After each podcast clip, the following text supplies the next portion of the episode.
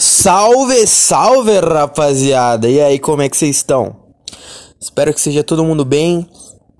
Um feliz Natal a todos, feliz Ano Novo e vamos ao que interessa. Vamos ao provável último episódio do ano. Muito provável mesmo, a não ser que dê a louca na chapeuzinho aqui. Opa! A não ser que dê a louca na chapeuzinho aqui, não haverá mais episódios em 2021, apenas em 2022. E espero que esse podcast cresça e que vocês cresçam também como pessoas. Mas vamos lá. O assunto de hoje, rapaziada, são é, né, passado de mulher, passado de mulher. Quando vale a pena é, esquecer ou deixar de lado o passado de uma mulher? Vocês já pensaram nisso? Acho que sim, né? Acho que todo mundo já teve uma conversa com o brother, tipo, passado de tal pessoa, ou como aquela pessoa está agindo e que, tipo, aquela pessoa não serve para relacionamento e, e etc, não é mesmo? Mas hoje eu vim trazer algumas reflexões, o que eu penso sobre isso, né? Com a minha vasta experiência no assunto, brincadeira, com a minha pequena experiência no assunto, mas que pode agregar muito a vocês. Mas vamos lá. A primeira coisa que eu acho que vocês devem levar em consideração, que eu levo, é se esse passado aí é apenas passado mesmo. E como é que a gente consegue mensurar isso, né? Saber se é apenas passado mesmo ou se aquilo faz parte da vida da pessoa. A gente tem que observar primeiro o tempo, né? Quanto tempo faz que, que esse passado tornou-se passado? E se aquilo faz sentido na vida daquela pessoa ou se ainda faz parte daquela pessoa, tá ligado? Porque às vezes a pessoa fala, ai, eu mudei e tal, ai, eu nem quero mais fazer isso, não sei o que. E aí tu vai ver faz um mês que a pessoa tá sem fazer aquela parada. E pode ser que realmente ela ela tenha mudado, mas muito provavelmente não tá? Muito provavelmente quando é uma mudança muito repentina, muito cedo, provavelmente a pessoa não mudou ainda. Por quê? Porque mudanças assim profundas, mudanças de caráter, elas necessitam de maturidade, né? E maturidade ela vem da decepção. Por que que vocês acham que mina patricinha geralmente elas são mais imaturas? Porque elas sofrem menos decepção na vida, tá ligado? Muito menos decepção. Você olha uma menina que mora, sei lá, no Jabaquara, essas coisas assim, e, e tipo, olha uma menina que, que mora numa região mais periférica, geralmente a menina que mora na região periférica, ela já passou por muita coisa. E a menina que mora ali no Jabaquara, que a mãe o pai dá tudo, não passou por nada, tá ligado? E eu tenho um exemplo, assim, de pessoas que eu tive relacionamento mesmo, tá ligado? É...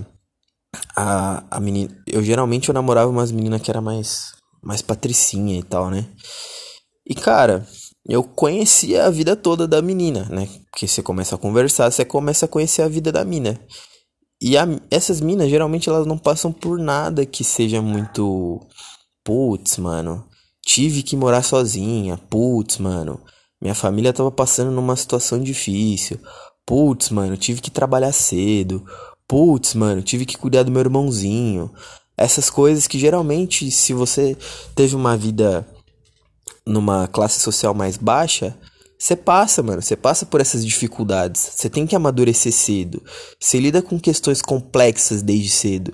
Você vê sua mãe passando umas paradas, você vê seu pai passando umas paradas, você vê briga, você vê crise financeira, você vê, mano, sua mãe se desdobrando para manter vocês vivos, você tipo muda de casa, muda de casa várias vezes, tem várias coisas que, mano, você vai vendo que a vida não é fácil, tá ligado? E geralmente quando a mina ela, ela é de uma classe social mais alta, ela não passa por isso. A vida é um pouco, entre aspas, mais fácil. Então ela não passou por certas frustrações pra ela saber que, tipo, mano, a vida é foda e você tem que crescer como pessoa, tá ligado? Às vezes demora, né? Pra ela conseguir ter esse estalo. Tem outras que não, que às vezes, mano, a... passou por certas dificuldades, ou então a mãe e o pai explicou bem como é que a vida funciona, que a vida não é fácil. E a pessoa ela tem certo senso de, de maturidade. Mas no geral não. No geral essas minas são completamente alienadas. Mas voltando ao foco, quando a pessoa ela não passou por certas frustrações, ela não muda, porque a mudança ela vem do trauma, da dor. A mudança não vem da motivação, né? Igual as pessoas pensam. Ah, eu tô feliz, eu vou mudar agora. Não, a mudança vem da dor. A grande os grandes platôs que você vai ter na vida, grandes, os grandes shifts, as grandes mudanças vão vir da dor, de decepção. Às vezes o cara, mano, termina um namoro. Você vê vários exemplos, cara, na história de, de pessoas que aconteceu uma coisa muito ruim, a pessoa sofreu e quando ela voltou, ela voltou completamente mudada. É isso que molda a gente, a dor é que molda a gente. Então, é, a primeira coisa é checar da onde vem essa, essa mudança, né? Da, da mulher em querer falar que aquilo é passado. Por que, que ela tá falando que aquilo é passado? Por que, que ela quis mudar? É algo que que incomoda ela ou é algo de momento? Porque às vezes é algo de momento, ela pode estar tá querendo mudar, sei lá, por uma ideologia, porque ela entrou recentemente na igreja, ou porque ela conheceu você. Você é um cara diferente, diferente dos caras que ela pega. Você é um cara de mais caráter, um cara que pode dar um futuro para ela. E, enfim. E ela fala: "Não, com ele eu vou ser diferente. Eu vou querer mudar. Mas isso aí não, é uma mudança genuína, é uma mudança superficial, saca? A mudança de verdade, ela vem através da maturidade. E maturidade leva tempo. E maturidade não vem de motivação. Maturidade vem de dor. Maturidade vem de conflito. Digo isso por experiência própria. Até os 18, 17 anos mais ou menos, eu tive conflitos familiares, mas eu não tive conflitos no sentido de sentir grandes frustrações com relação a mim mesmo. Então eu não conseguia me colocar no lugar do outro porque eu não sentia certas dores, certas frustrações. Por exemplo, eu não via as pessoas como, quer dizer, eu não me via como inteligente, eu via as pessoas como burro. Porque eu não tinha referencial de frustração e referencial de pessoas inteligentes como eu. Então, desde pequeno, tipo, eu, eu xingava os outros de burro à torta e à direita. Porque eu não tinha dificuldade. Tipo, eu ia bem na escola, eu não sofria muito bullying, eu era bom nos esportes. Então não tinha, tipo, uma frustração assim de, tipo, caralho, chegar em casa e ficar malzão e tal. Então eu não conseguia me colocar no lugar das pessoas. Eu achava que, mano, eles eram fracassados e pronto, acabou. Tipo, pra mim a culpa era deles, tá ligado? Eles eram fracassados, eu era o bonzão, o maioral. E aí eu comecei a sofrer certas frustrações na vida. Frustrações fortes. E aí depois disso, e também depois do meu primeiro relacionamento, eu comecei a conseguir me colocar no lugar das pessoas. E principalmente depois do meu primeiro relacionamento, eu consegui ver que as minhas atitudes causavam dor. Isso é foda isso trouxe maturidade para mim, porque eu tava no relacionamento e assim, ela era a primeira pessoa que olhava para mim e que eu sentia tipo amor assim depois da minha mãe, tá ligado? E eu via que as minhas atitudes sem querer ou não machucavam ela. Saca? E aí eu comecei a ver que, mano, certas atitudes que eu tinha no passado machucavam as pessoas e eu não sabia. Por quê? Porque tinha distância. Eu era distante das pessoas. Eu tinha aquela equidistância, aquela superioridade, então eu não conseguia sentir a dor daquelas pessoas, tá ligado? É tipo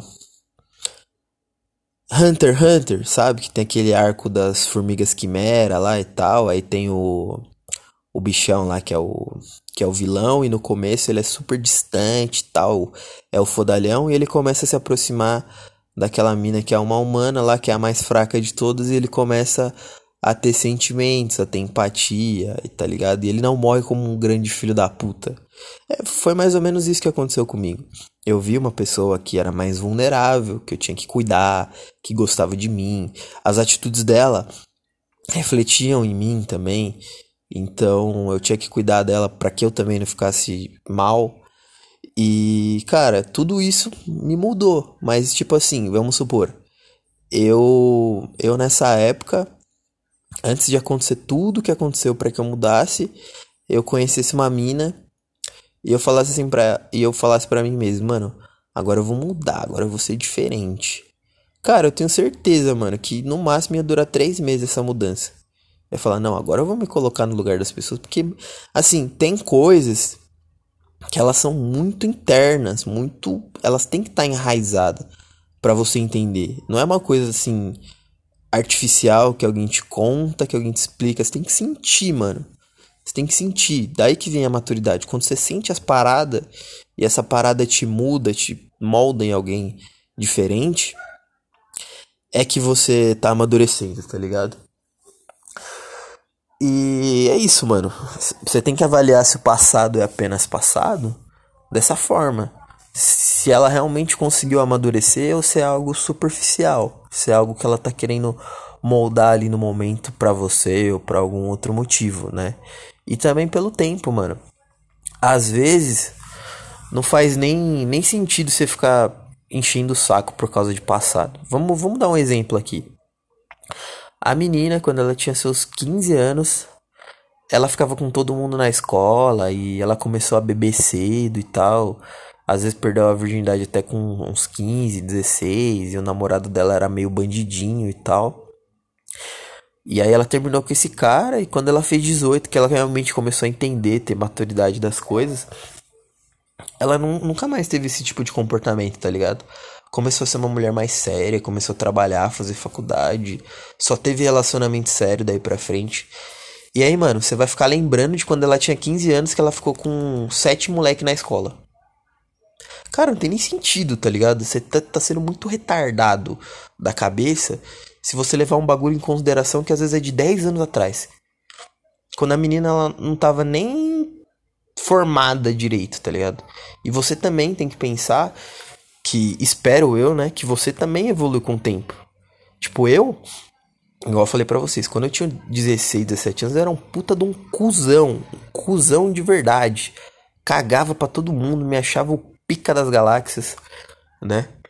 Então, é, e tem muita coisa até depois, mano, que eu fiz que não reflete mais com o que eu sou hoje. E eu não quero que que as pessoas me julguem por isso, tá ligado? Se eu continuasse fazendo, fizesse parte da minha vida e etc. Até porque a minha vida não, não acabou ainda, né? Ainda, acho que eu tenho 26 anos, ainda tem tempo de muita mudança. E espero que mudanças boas. Mas, mano, tipo, tinha coisa que eu fiz com, com 21 anos que eu não quero que, sei lá, eu seja julgado por isso, tá ligado? Eu acho babaquice, idiotice. Por exemplo, eu, dando um exemplo de mim agora. Quando eu tinha 21, eu fui pra uma balada uma vez e experimentei. Acho que era LSD, alguma coisa assim. Doce, né? Doce que, que fala na gíria. Foi uma vez na minha vida. Eu não, eu não quero que um dia, quando eu for contar isso pra uma pessoa, a pessoa me julgue como se eu fosse o maior noia do Brasil, louco, tá ligado? Foi uma loucura que eu fiz uma vez na vida, por curiosidade. Não reflete no que eu sou, tá ligado? Não reflete no meu estilo de vida. Se for uma coisa que a pessoa não goste, já passou e eu quero que ela olhe assim. E da mesma forma, às vezes a gente tem que olhar e entender contexto. Se a mina falar, mano, uma vez eu fiz tal coisa. Lógico, depende. Tipo assim, mano, uma vez eu fiz uma coisa, uma atrocidade. Eu matei uma criança. Tipo, já é um bagulho pra você, mano, ponderar mais. Mas, tipo, uma coisa que você iria julgar se acontecesse com frequência, mas se aconteceu uma vez ou aconteceu lá atrás, não importa mais, tá ligado? Eu acho que é isso que você tem que ver. E é assim que analisa se o passado realmente é passado. Se quando você analisa essa coisa, olhando o contexto e olhando o tempo, se ela realmente ainda tem relevância, se ela realmente reflete a pessoa que tá ali na sua frente ou se não. Se não, cara, whatever, segue a vida, segue o baile, continue conhecendo essa pessoa. Às vezes ela é uma pessoa maravilhosa e você tá aí pensando em besteira, em minhoca na sua cabeça. Bom, eu falei agora provavelmente de um de um de uma coisa onde o passado é superável. Mas e quando o passado não é superável? Para mim, o passado não é superável quando o passado da pessoa está impregnado na pessoa, faz parte da pessoa. Na verdade, a pessoa só é aquilo por conta do passado. E o passado dela é horroroso, horrível. Eu vou dar aqui dois exemplos de duas pessoas extremas, mas que para mim o passado está impregnado, não tem o que fazer. Esse tipo de pessoa não, não vale mais a pena se relacionar de, de forma alguma, na minha concepção. Primeira pessoa, Vivi Ronaldinha. Não sei se vocês conhecem, se não a conhecem, dê um Google aí que vocês vão ver as histórias, ver mais ou menos o que ela é e do que eu estou falando. Não deem Google no Xvideos. Recomendo que se for dar um Google um, uma pesquisa no Xvideos, primeiro vejam a entrevista dela e depois vão no Xvideos. Não sei lá, né? Não sei. Mas vamos, vamos, vamos. Acho que o melhor é melhor se você é um, um menino da, das mãos rápidas. Primeiro vai no Xvideos, coloca lá Vivi Ronaldinha, tenha a sua experiência feliz. Depois você vai no YouTube, coloca Vivi Ronaldinha e você me fala a diferença. Beleza? Mas enfim, vamos voltar pro cerne da questão. Vivi Ronaldinha era uma mulher muito bonita, na época dela. Ela era como se fosse o equivalente a essas blogueiras gostosas aí que a gente vê na mídia. Era uma mulher muito bonita mesmo, chamava muita atenção. Ia nas banheiras do Gugu, que antigamente, assim, não tinha OnlyFans, essas coisas, assim. Mano, você queria ver mulher pelada, era duas coisas, velho. Banheira do Gugu e Playboy. Ponto, acabou. Não tinha não tinha escapatória pra você ver aquela mina gostosa lá da. Do seu Instagram, assim, tipo, caralho, mano, quero, quero ver aquela gostosa pelada. Vou lá no OnlyFans, vou lá. Até no próprio Instagram, as minas postam os bagulho que já dá pra você dar, dar uma manjada ali. Mas antigamente não tinha, mano. Você vê aquela mulher gostosa na, na TV, mano. Você tinha que rezar pra Playboy ir lá e fazer a boa. Mano, a Playboy. Velho, eu acho que a Playboy é a maior maior empresa que já existiu no Brasil e ela é subvalorizada hoje em dia. Acho que tinha que ter um canal no YouTube, pelo menos da Playboy, para passar os valores do que era Playboy. Porque a Playboy, para vocês que não sabem, além dela ser uma revista que tinha umas mulheres muito maravilhosa, né, estampada lá que todo mundo queria ver pelada e não, não teria oportunidade se não fosse a Playboy. Ela tinha umas matérias muito foda, mano. Tipo, era uma revista boa, tá ligado? Uma revista de homem, uma revista boa. Mas infelizmente caiu no ostracismo aí, eles não conseguiram se reinventar. Acho que nem tem Playboy, né? Mas hoje em dia. Mas enfim, essa Vivi Ronaldinha, ela era essa mulher que ganhava fama com o corpo e etc, etc. E ela ganhou esse apelido de Vivi Ronaldinha porque ela vivia é, no meio desses jogadores e porque ela supostamente teria namorado com o Ronaldo Fenômeno, né? Essa daí eu não sei se é verdade ou não, mas ela ganhou esse apelido. E ela era muito bonita na época, tipo, ela era um fetiche da época, sabe? É... Cara, eu não sei o equivalente dela hoje em dia. Acho que talvez seria a Anitta, que é uma mina que todo mundo, pô, que é... queria transar com ela, a gostosona do rolê lá, e que faz fama com o corpo. Acho que seria mais ou menos isso, tá ligado? Ela tá nesse patamar, assim. Lógico que ela não ganhou tanto dinheiro com a Anitta, quanto a Anitta, porque, igual eu te falei, mano, nessa época era difícil para as mulheres ganhar dinheiro. Essas mulheres que, vive, que vivem do corpo. Porque não tinha Instagram, elas não podiam ser blogueira, não tinha OnlyFans, essas coisas. Mano, se a mina quisesse ganhar dinheiro, ela tinha que colar num cara rico. E essas minas ficavam colando nos jogadores, que na época eram os caras mais fáceis de ganhar dinheiro. Porque era o começo, mano, da história do, dos jogadores milionários, tá ligado? Era bem no começo. Antigamente não tinha essa fita de jogador milionário. Eles ganhavam bem, mas, mano, nem era tanto assim. Hoje em dia qualquer jogador ganha 400 mil reais. Antigamente não era. Eles estavam começando essa coisa dos, dos jogadores milionários. E, mano, quando é, como era começo, os caras não tinham experiência nenhuma com o bagulho. Então, é, eram presas fáceis.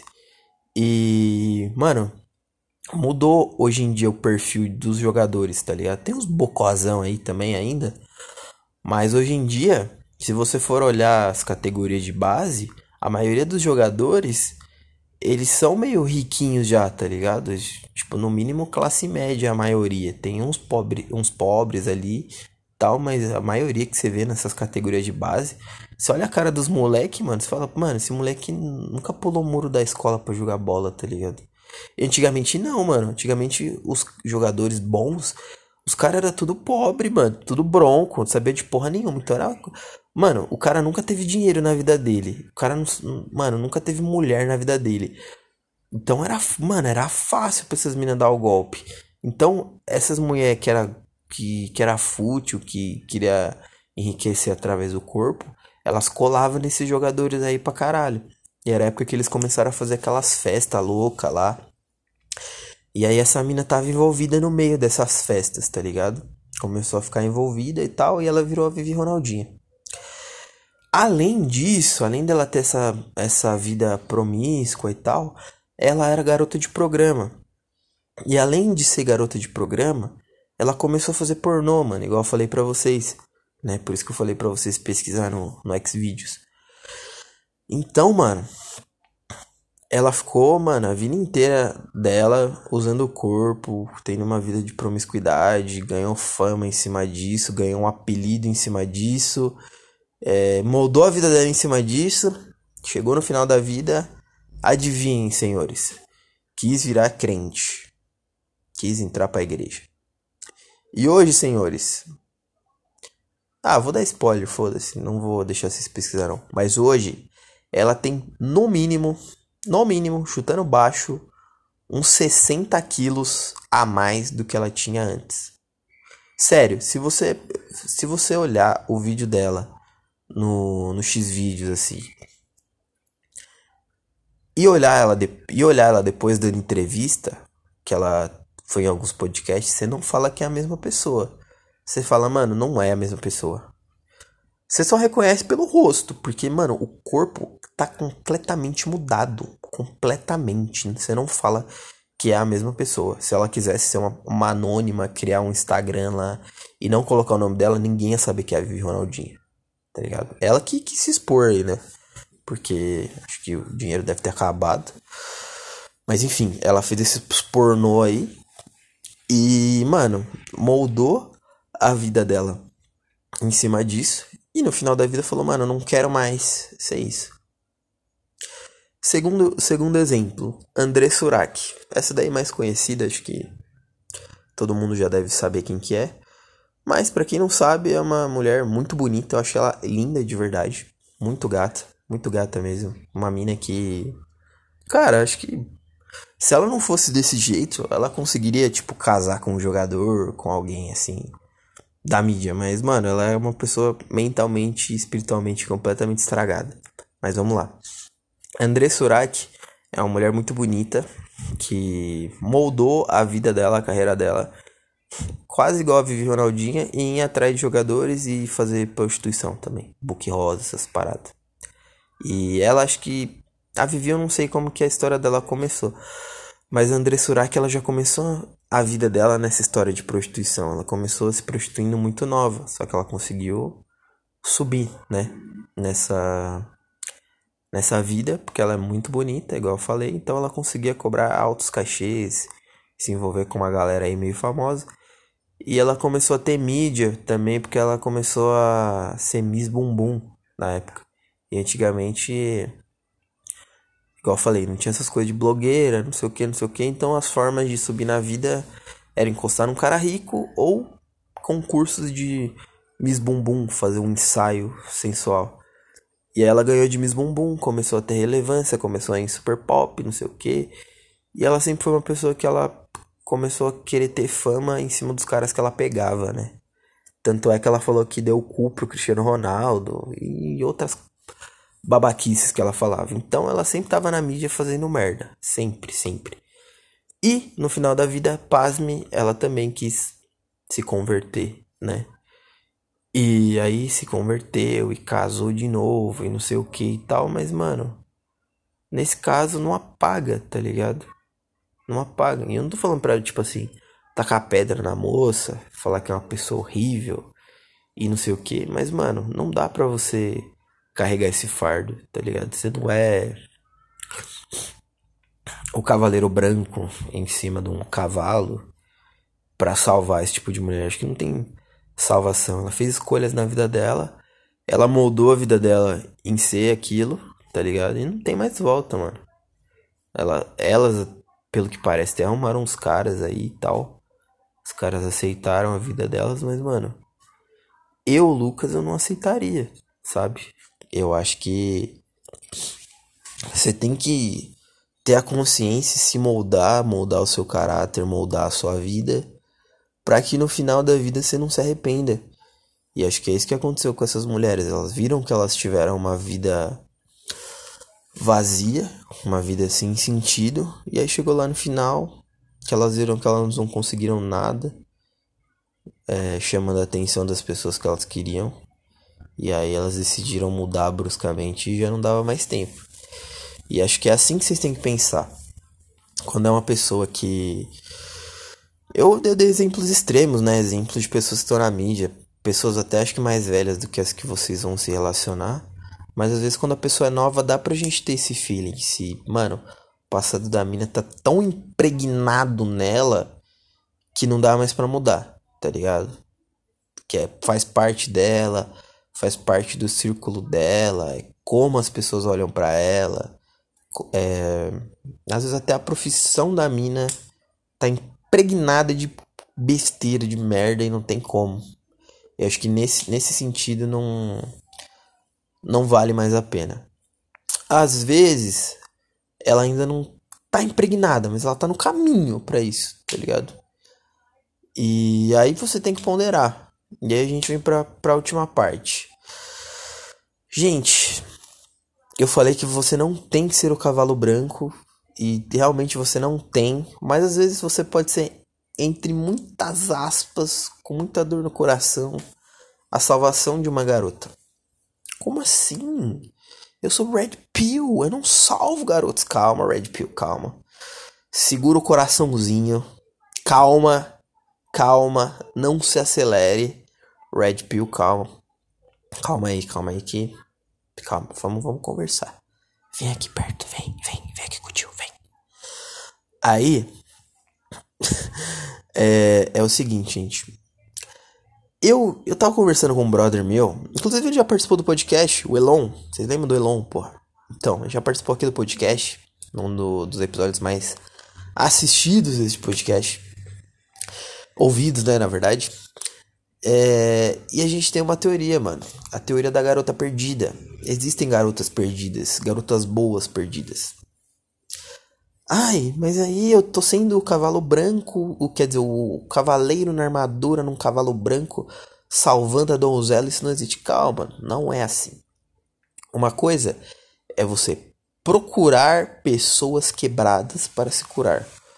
Outra coisa é você sendo você mesmo, sem a intenção de fazê-lo, curar uma pessoa que está quebrada, que às vezes você nem sabe que é quebrada, né? E eu dou um exemplo de uma garota que eu me envolvi há anos atrás. Era uma garota quebrada.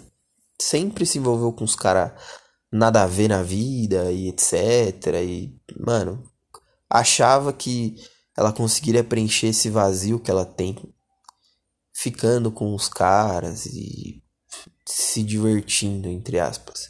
Eu não conhecia desse passado dela. Não conheci. Quando eu a conheci, foi num contexto em que a gente é, permitiu se conhecer sem julgamento, sem que eu a julgasse, sem que ela me julgasse, porque eu não conhecia nada da vida dela. E eu coloquei uma lente, né? Coloquei um viés sobre ela, pressupus que ela era uma pessoa boa, e ela também fez isso comigo. Resultado, eu consegui ver um lado dela que ela não mostrava para ninguém. E não era um lado é, forjado, né? Um lado que ela quis mostrar para mim, para me conquistar. Não foi. Foi um lado genuíno. E vocês têm que ter esse feeling que às vezes a pessoa ela mostra algo que ela não é para te conquistar. E às vezes ela mostra algo que ela nunca mostrou. E você tem que ter esse feeling. Infelizmente, isso só vem da experiência. Não tem como eu te ensinar isso. Você vai ter que sentir. A pessoa vai ter que provar aquilo para você. Você vai ver pelas circunstâncias. E nesse caso, por eu ter sido diferente com ela, por eu ter olhado para ela de uma forma diferente, ela me mostrou o melhor lado que existe nela. Eu a salvei por um tempo. Eu consegui que ela extraísse esse potencial dela e assim, ela tinha problemas psicológicos que eu nem sabia e que por eu ter a tratado bem, por eu ter feito bem a ela, isso foi minimizado. E assim, eu não busquei isso. Eu não acredito em recuperar as pessoas, tá ligado? Essa não é a minha missão de vida, eu acho. E mas aconteceu e foi gratificante para mim. É legal quando uma pessoa fala: "Mano, você faz bem para mim. Eu era diferente antes de você" e essas coisas. Mas não tem que ser uma coisa buscada. Mas saca? É quando ela começou a me contar as coisas que já aconteceu com ela e tal, eu não vi como, tipo, mano, que bosta, hein? Nossa, olha as coisas que ela fez, ah, as coisas que ela fazia. Eu vi do jeito que ela me contou, mano. Que ela era uma pessoa quebrada, uma pessoa confusa. Tá ligado? E que quando eu tive essa relação com ela, eu fui por um tempo a luz no fim do túnel. Algo que, mano, mostrei para ela que, cara, você não precisa ser assim. E acho que é isso que a gente precisa ser. E não assim, no sentido que a gente precisa ser isso para as mulheres, salvar as mulheres mas para as pessoas, tá ligado? Ser uma pessoa boa, ser luz. E não jogar as pessoas no buraco, julgar, tá ligado? E eu acho que essa teoria é muito válida, mano. Eu acho que realmente tem umas minas perdidas que às vezes. Mano, a mina, ela nem, nem sabe direito o que é um cara bom. Ela só teve referência de cara ruim, pai, irmão, namorado, ficante, os caras que, mano, só olhava pra ela pela utilidade que ela tinha e não pela pessoa que ela é, tá ligado? E, mano, muita mina bonita é assim. Por isso que muita mina bonita às vezes é escrota. Tem umas que são escrota naturalmente. Mas algumas realmente eu acredito de verdade que elas nunca foram olhadas com, com ternura, com carinho, com atenção. Tem muita gente assim no mundo. E por isso que eu, eu tenho esse podcast para também transformá-los em pessoas melhores, tá ligado? Acho que esse podcast não é só falar sobre mulher, falar sobre besteira, dar risada, também ajudá-los a serem pessoas melhores. E acho que isso também reflete nos relacionamentos. Os meus relacionamentos, eu quero que as pessoas saiam pessoas melhores, mesmo que não, não dê certo, não vire casamento, essas coisas. Saca? E acho que essa é a missão que vocês têm que levar e que vocês têm que analisar. Bom, espero que eu tenha sido claro.